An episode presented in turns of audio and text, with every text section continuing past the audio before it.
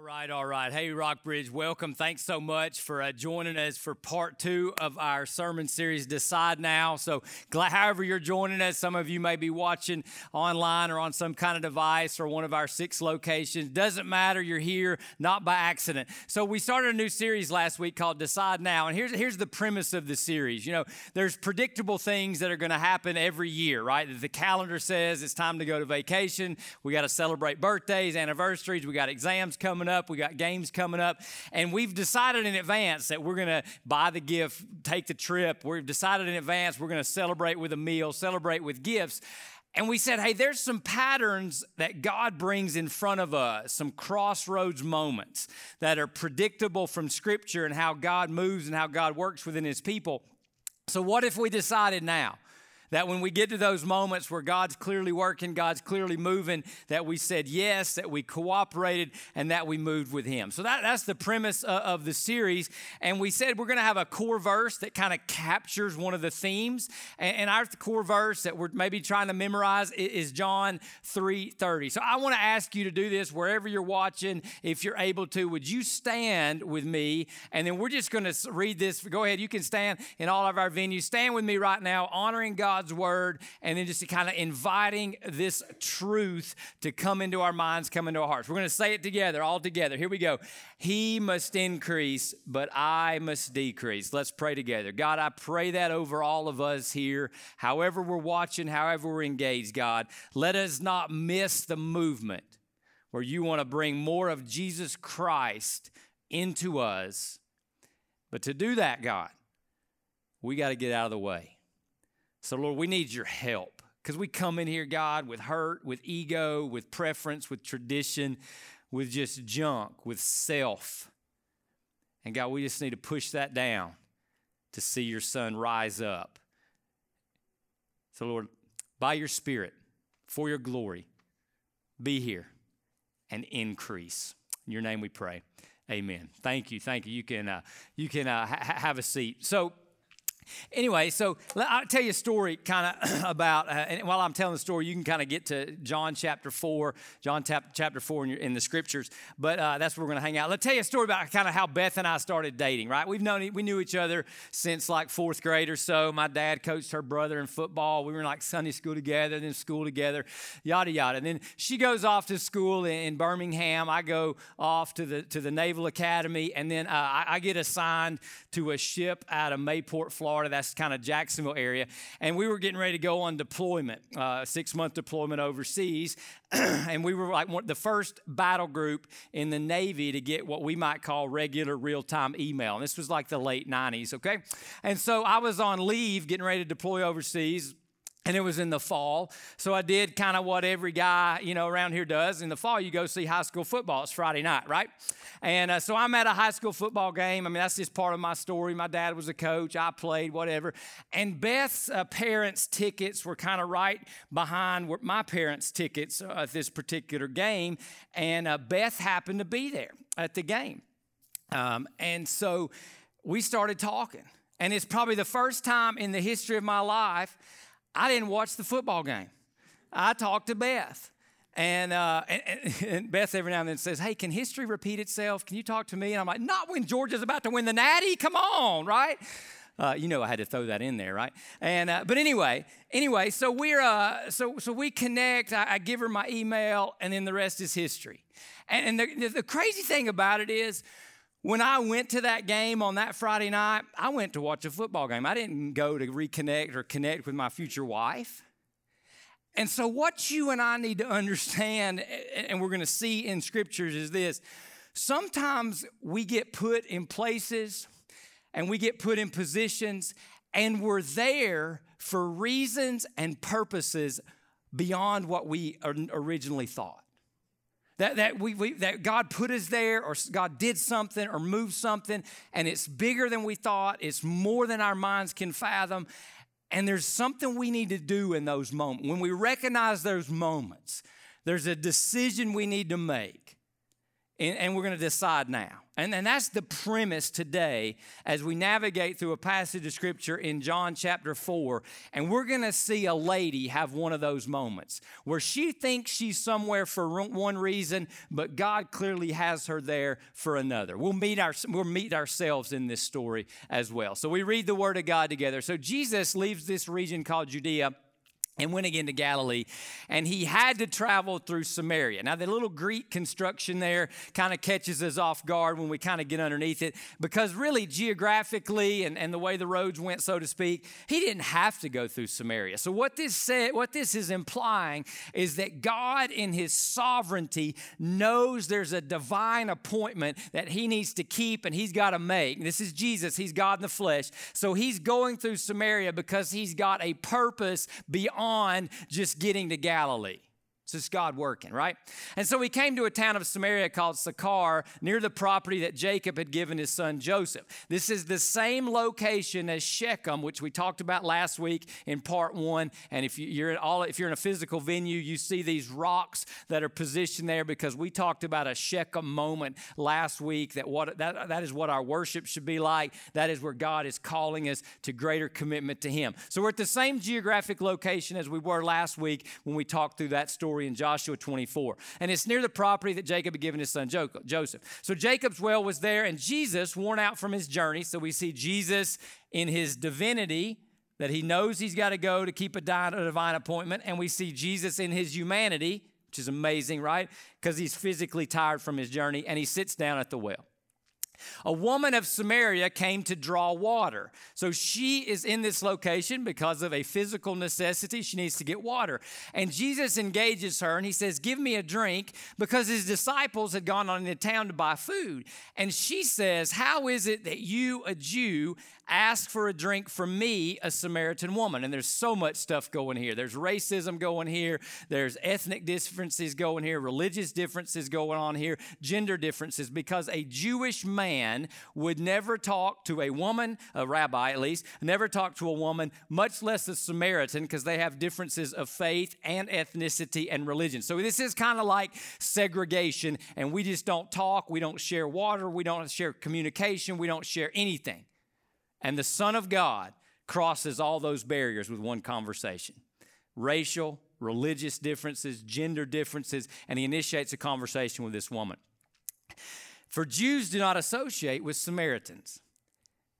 So what's going on here is what I just want to call the what we what we would call the providence of God. I, I, think there's probably a lack of understanding of the providence of God going on in our world today because you know we sort of either believe you know God doesn't get that involved in everything, or we believe you know what God's just sort of up there and I, and He's sort of maybe loosely involved, or, or maybe you kind of live like God's this watchmaker, right? The, the people that made this watch once they make it, they have nothing else to do with it, right? So God made made me, God made the world, but you know, it, everything just rolls and, and moves according to kind of some plan. And the providence of God, the story that we just read, teaches us the exact opposite. The providence of God, here's a loose definition God's active involvement in guiding his creation and his story toward his purposes.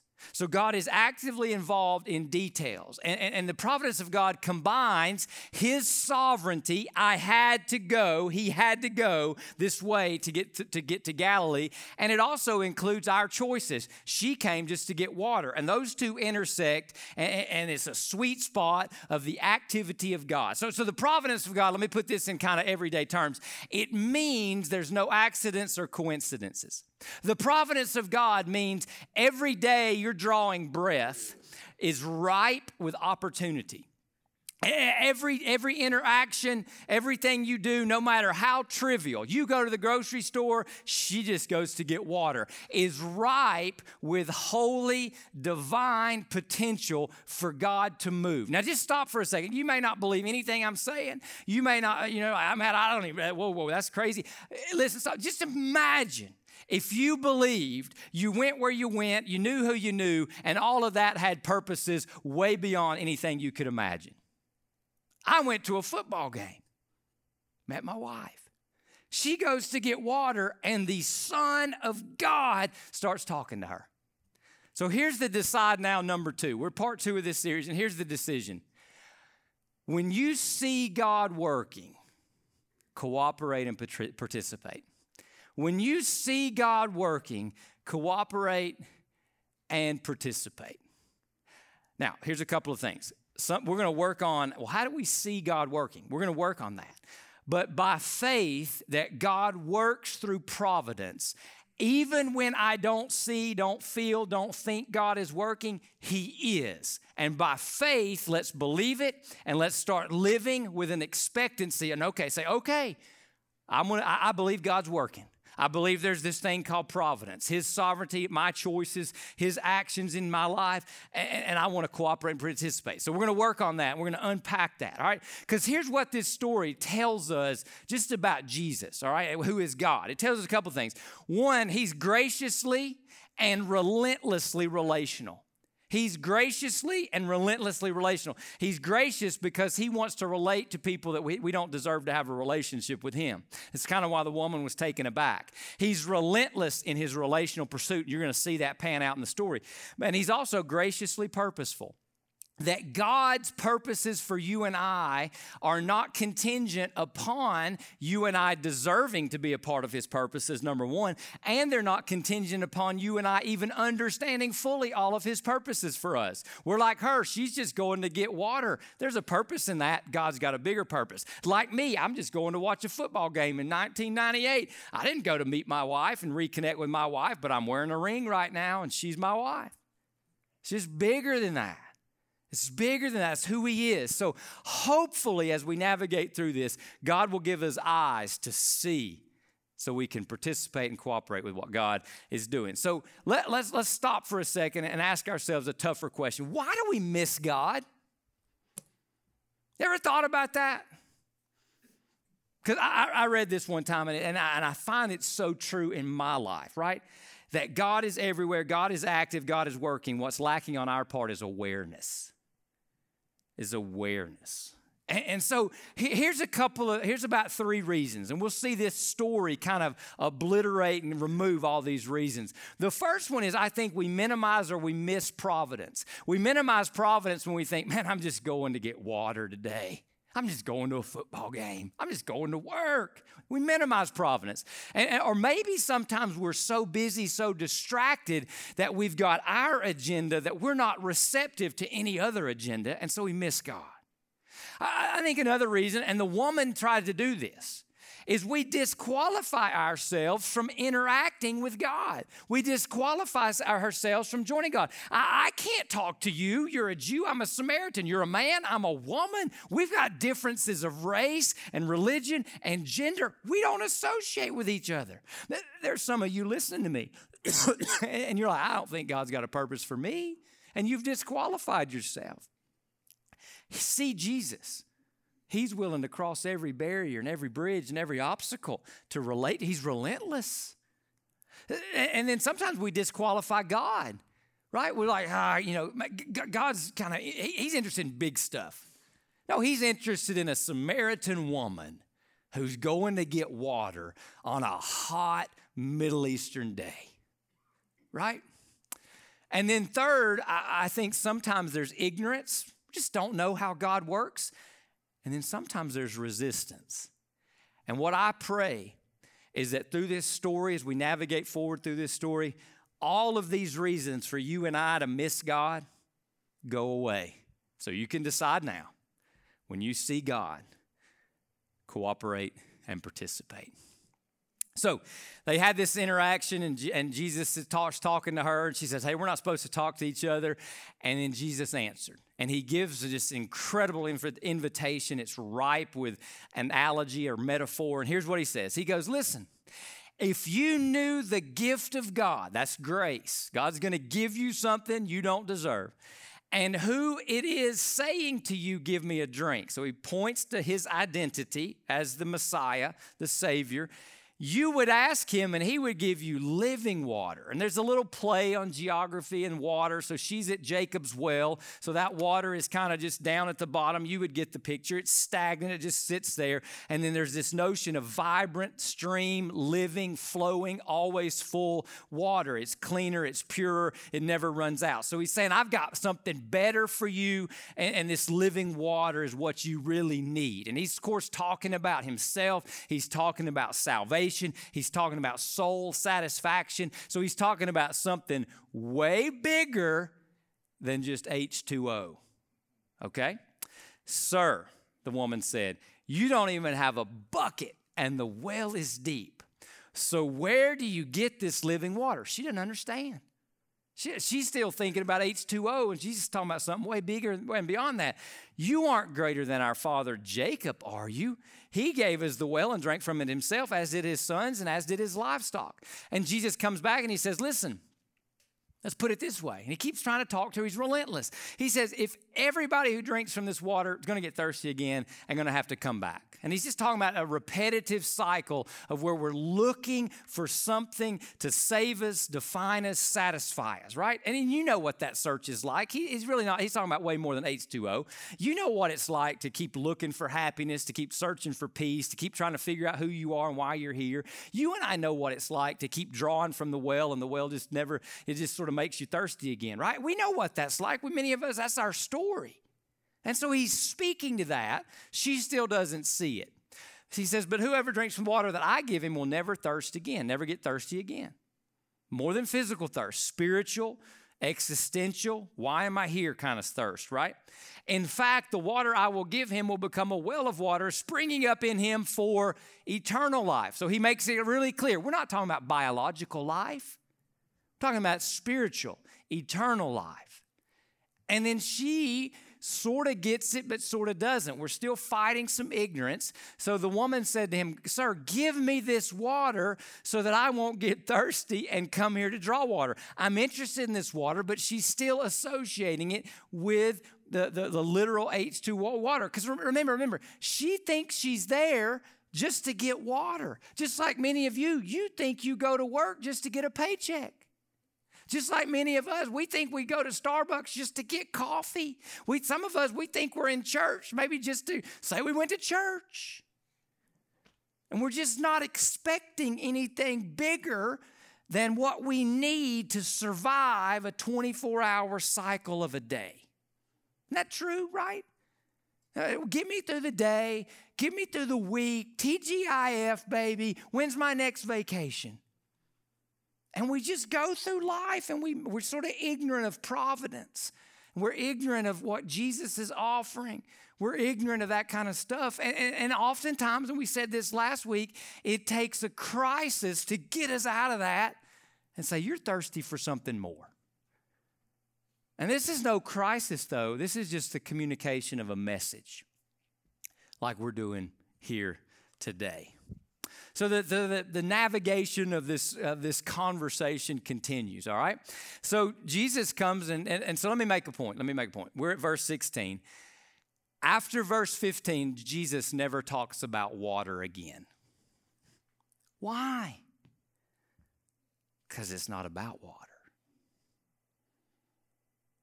I went to a football game. Wasn't about a football game. Never talks about it again. So he goes here because he knows something's clogging her ability to see and perceive clearly. We've got sight issues. We're dull. We're one decision away from stupid. Amen. We need help. And so Jesus says, Hey, well, go call your husband. And he told her, and come back here. And he said, I don't have a husband, she answered. And he goes, You said correctly when you said, I don't have a husband. Jesus said, For you have had five husbands, and the man you have, you now have, is not your husband. What you said is true. Can you imagine that? You go to the grocery store, somebody walks up to you and says, Hey, let's talk about your sex life. Whoa! That's what he does.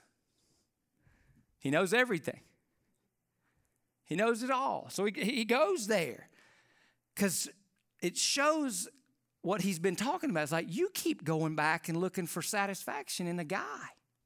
in your horizontal relationships. And you keep going back to the same well again, and something's not working. You know, it's like, you know, we can bounce around from job to job, relationship to relationship, pursuit after pursuit. And it's like, what are you really looking for? What are you really looking for? What are you really searching for? So there's a thirst that hadn't been satisfied, that hadn't been quenched. And so you see the parallels and you see the analogy. And so she goes, now she's like, whoa, I see that you're a prophet. You can see into my bedroom. Kind of scary, right? God knows everything. He knows everything. And, and this sort of illustrates to me that there's kind of a couple of movements in life, right? There's just movements that our life correspond to. And what Jesus sort of identifies in her is this movement of frustration where we sort of go from one thing to the next, looking for fulfillment or identity or purpose. We're looking for something, and we're just unsettled and restless in what I call the who and the why. The, the who am I, and why am I really here? And that's, and that's the thirst that sort of Jesus is kind of trying to whet her appetite to grab a hold of. But we're unsettled and restless. There's another word for it lost. Lost. And, and, and this happens to us sometimes, but, but, but it's a condition where it's like, man, I, am just looking for who I am. I'm just looking for why I'm here. And, and, maybe I'll find it. You can think about the woman at the well. Maybe I'll find it in husband number one. Maybe it'll be in number two. Maybe number three. Maybe I won't even get married. I'll just go hook up and shack up. And he's like, Is that working for you? And I think there's those moments where we're like, man, what I've been looking for to satisfy this deep living water spot in my soul, I just hadn't found it. And then there's this movement that Jesus is inviting her, inviting us into, and it's a movement of life, uh, or it's a movement of faith, where we're going to God and we're confident, stable, and settled in the who and the why. Yeah, we need to be reminded of that, refocused on that, refreshed in that, renewed in that, but it's settled. We're not lost. We know who we are, we know why we are. The, and nothing, listen, listen, listen, and nothing can take it away. Death can't, a pandemic can't, nothing can take it away. It's settled stuff. And that's the hope, the power, the joy that we have that's offered to us that's called Christianity, that's called living water. Settled movement of faith. Not marked by frustration, but marked by faith that's fresh, that's vit- that is full of vitality. And how does Jesus invite her into this movement? It's the message he gives her. And he uses this living water kind of analogy, but it's this message of who he is. It's this message. Remember, he said, if you knew who it was talking to you, it's this message of who Jesus Christ is that creates the movement. Now, here's what I would say to y'all, and this is where we kind of have a soul check, gut check uh, conversation, right, with us and the Holy Spirit in this moment, in this service, right? Shechem's here, right? Is what message are you listening to that's creating movement in your life? And is it a message marked by frustration, or is it a message filled with the hope and the joy and the peace that comes from fresh, vital faith with, of the God who is offering us living water? And, and what I find so ironic, and not ironic, it's so God, it's so amazing, is Jesus' message to her is not what sometimes we might think it is in our religious mindset. The message is not, you know, sin is wrong, do better. That's not what he, he just he tells her what her sin is. Look, you've had five, and you got this guy you're living with now. He, and that's wrong, but he's like, go just go do better, and all your problems will be solved. He says, no, his the message is more like this: sin is wrong, and I am. Jesus, I'm better. I'm better than sin. I'm a better satisfier of thirst than six husbands or five husbands and one live in. I'm a better satisfier of thirst than money, than power. I'm a better satisfier of thirst than whatever it is you're pursuing right now. That's what Jesus is saying to her. It's the message that's designed by God to create this movement in our soul to move toward Him like we move toward what to get water, but it's to satisfy a deeper thirst. And then notice what now here, here's what she does. Now, now we've now her ignorance is gone. She says, I see you're a prophet. So she knows She is not talking about a mere man, and she knows this little conversation here at the well is way bigger and way beyond just getting water from a well source, from a source. Now, what, here's what she does. She said, Well, let's talk about worship. She says, Our ancestors worship on this mountain, but you Jews say that the place to worship is in Jerusalem. Notice what she, you ever had, you ever talk to somebody about God and they get real quickly nervous and disinterested? Like you're sharing someone, like, well, what about the dinosaurs? I'm not talking about the dinosaurs, I'm talking about Jesus. What about evolution? I'm not talking about evolution, I'm talking about Jesus. You know, we're, we're kind of start resisting. We kind of start deflect. I don't want to talk about that. Hey, let's talk about the problems that you're having in, in your marriages. No, I don't want to go there, God. I don't want to go there, God. Hey, listen, your problem is not really alcohol. Your problem is something that alcohol is trying to satisfy and it ain't working for you. I don't want to talk about that. But God has a way of going there, doesn't He? Hey, I'm going to put my finger on that thirst that's in your soul that you won't admit, that you don't want to talk about, and you sure don't want to talk about how you're trying to satisfy that thirst in an illegitimate way. But we're going to put, I'm, God's going to put His holy, gracious, purposeful finger on it, and God is relentless. I have times in my life, had one a couple weeks ago, where God just put His finger on me and said, Matt, you haven't done this yet. You haven't moved.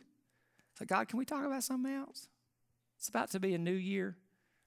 Georgia's about to play in the college football. No. We need to talk about this.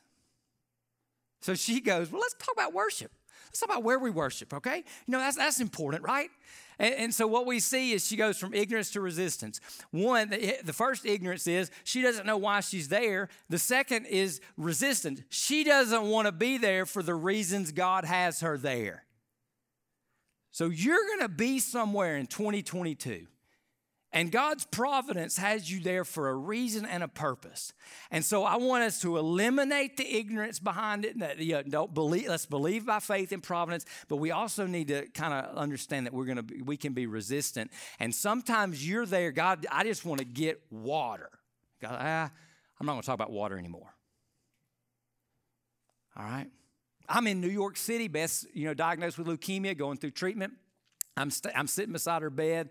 You know, it's just an incredibly a roller coaster emotional time. I had one of the most powerful moments with God sitting in a hospital room in New York City. And, and, and he was speaking so clearly to me. And, and I reckon I was sitting there. She's Beth's knocked out on all this drugs and all this kind of stuff. And God was talking about something here. And I'm like, hey, God, let's heal my wife. And, and at that moment, it was like, man, I'm bigger. I'm here for way bigger purposes than just to serve my wife in sickness. I thought we were going to New York City just to help her get over cancer. It's bigger than that. No ignorance, and let's deal with the resistance. So Jesus, because he's gracious, he's like, okay, we'll talk about worship. You want to talk about worship? We'll talk about worship. He says, believe me, woman, an hour is coming when you will worship the Father neither on this mountain nor in Jerusalem. Where we worship is not going to be important soon. You Samaritans worship what you do not know. We worship what we do know because salvation is from the Jews. Jesus is a Jew. He's the Messiah. So he takes the conversation from where to who. But an hour is coming and is now here when the true worshipers will worship the Father in spirit and in truth, not in location or not by ethnicity. Yes, the Father wants such people to worship Him. God is spirit, and those who worship Him must worship in spirit and truth. And the woman said to him, Okay, this isn't about where, it isn't about what I've done. This is about who you are. And she says, I know the Messiah is coming, who is called the Christ. When he comes, he'll explain everything to you. And Jesus tells her, I, the one speaking to you, am he. It's about me. It's about me. Revelation. You're not here to just get water. You're here to meet the one, the living water. And she has an aha moment. This adulterous, promiscuous, searching, seeking woman finds Jesus Look what happens next. I love it. So good, so good. Then the woman left her water jar and went into town. And I'm like, whoa, whoa, you came all the way this way to get water and you've forgotten about the water because it was never about the water. It was never about the football game. It wasn't just about your wife's cancer, it's about something bigger. And she goes and tells the people, Come see a man who told me everything I ever did. Could this be the Messiah? And then look what happens a revival breaks out in the least likely place. Nobody would ever have said, Hey, the first revival is going to happen in Samaria. No, Samaria, no.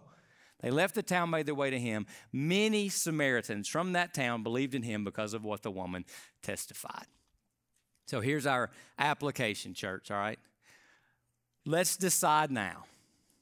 Pay attention.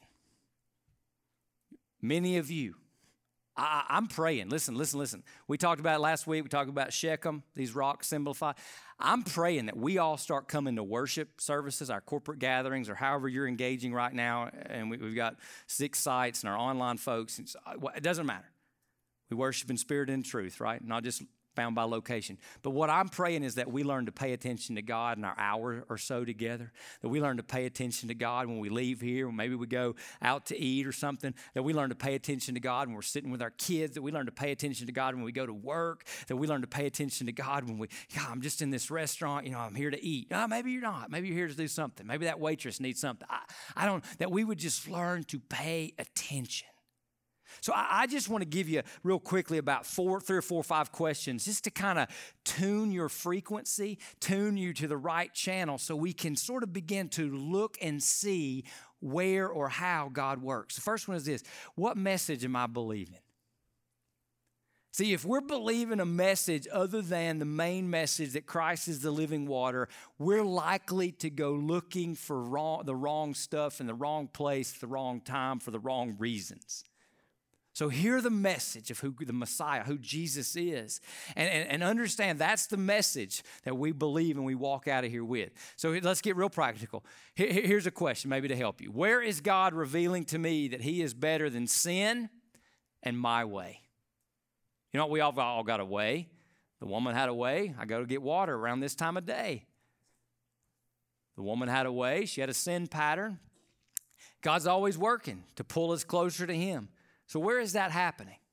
Where is that happening? Eyes to see. We pay attention. How is God inviting me to trust and rest in Him as my who and my why?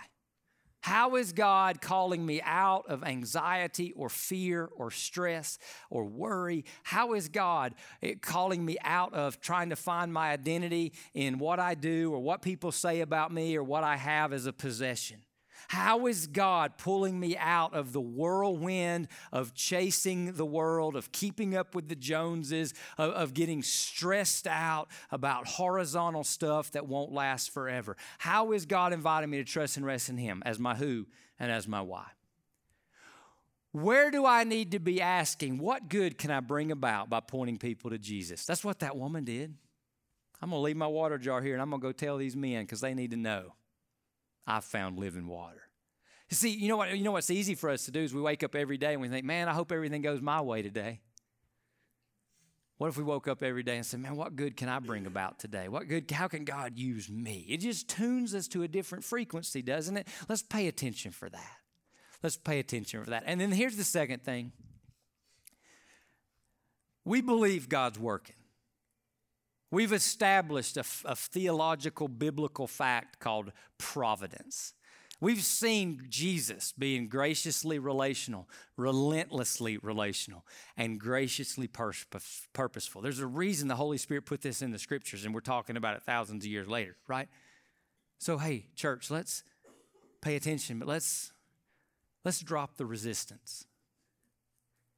You're not here by accident this weekend. You're here for a reason. You're here for a reason. And it maybe is bigger than the one you think. It's not about water, it's not about a football game, it's about living water. It's about Jesus Christ, Messiah, King, Savior, Lord, and His call upon all of us. So, would we decide now, when we see God working, let's cooperate and let's participate? Some of you here right now, maybe, just maybe, by the grace of God, you recognize something. You've never had living water. You've never trusted Jesus with your sins. You've never taken him as your Lord and as your Savior. Decide now. Will you cooperate in what He's done for you? Will you say yes to Him? Because listen, He's already said yes to you. Let's pray together. God, we just invite you here. Keep working in your people, God. Keep working through your word. Keep working through your spirit. God, let us give us eyes right now. God, give us eyes. God, give us eyes to see ears to hear how you're moving, how you're working. And Lord, I, I, I just want to thank you for this incredible thing called providence. I, I, I want to thank you, God, that so many times in my life I've been in places or had interactions that were way bigger than my original intention or my original plan. But God, I also need to confess, and there's other people here, maybe they need to confess too. God, way too many times I've missed you or I've resisted you. Way too many times, my antenna has been tuned to the frequency of me, myself, and I. Way too many times, God, I've heard you or seen you clearly, and I've said, no, not now, not yet. So, God, maybe others need to join me in just confessing that sin to you, asking for your forgiveness, and saying, God, today you have my yes. Today you have my attention, but you have my attention, God, without the resistance. So, God, thank you for your grace. Thank you for your relentlessness in pursuing us to walk in your purposes. So, God, have your way in every heart, every mind, every soul, listening, watching here today. And we thank you, God. No accidents, no coincidences, just you and your active involvement in moving us along in accordance with your plans and your purposes.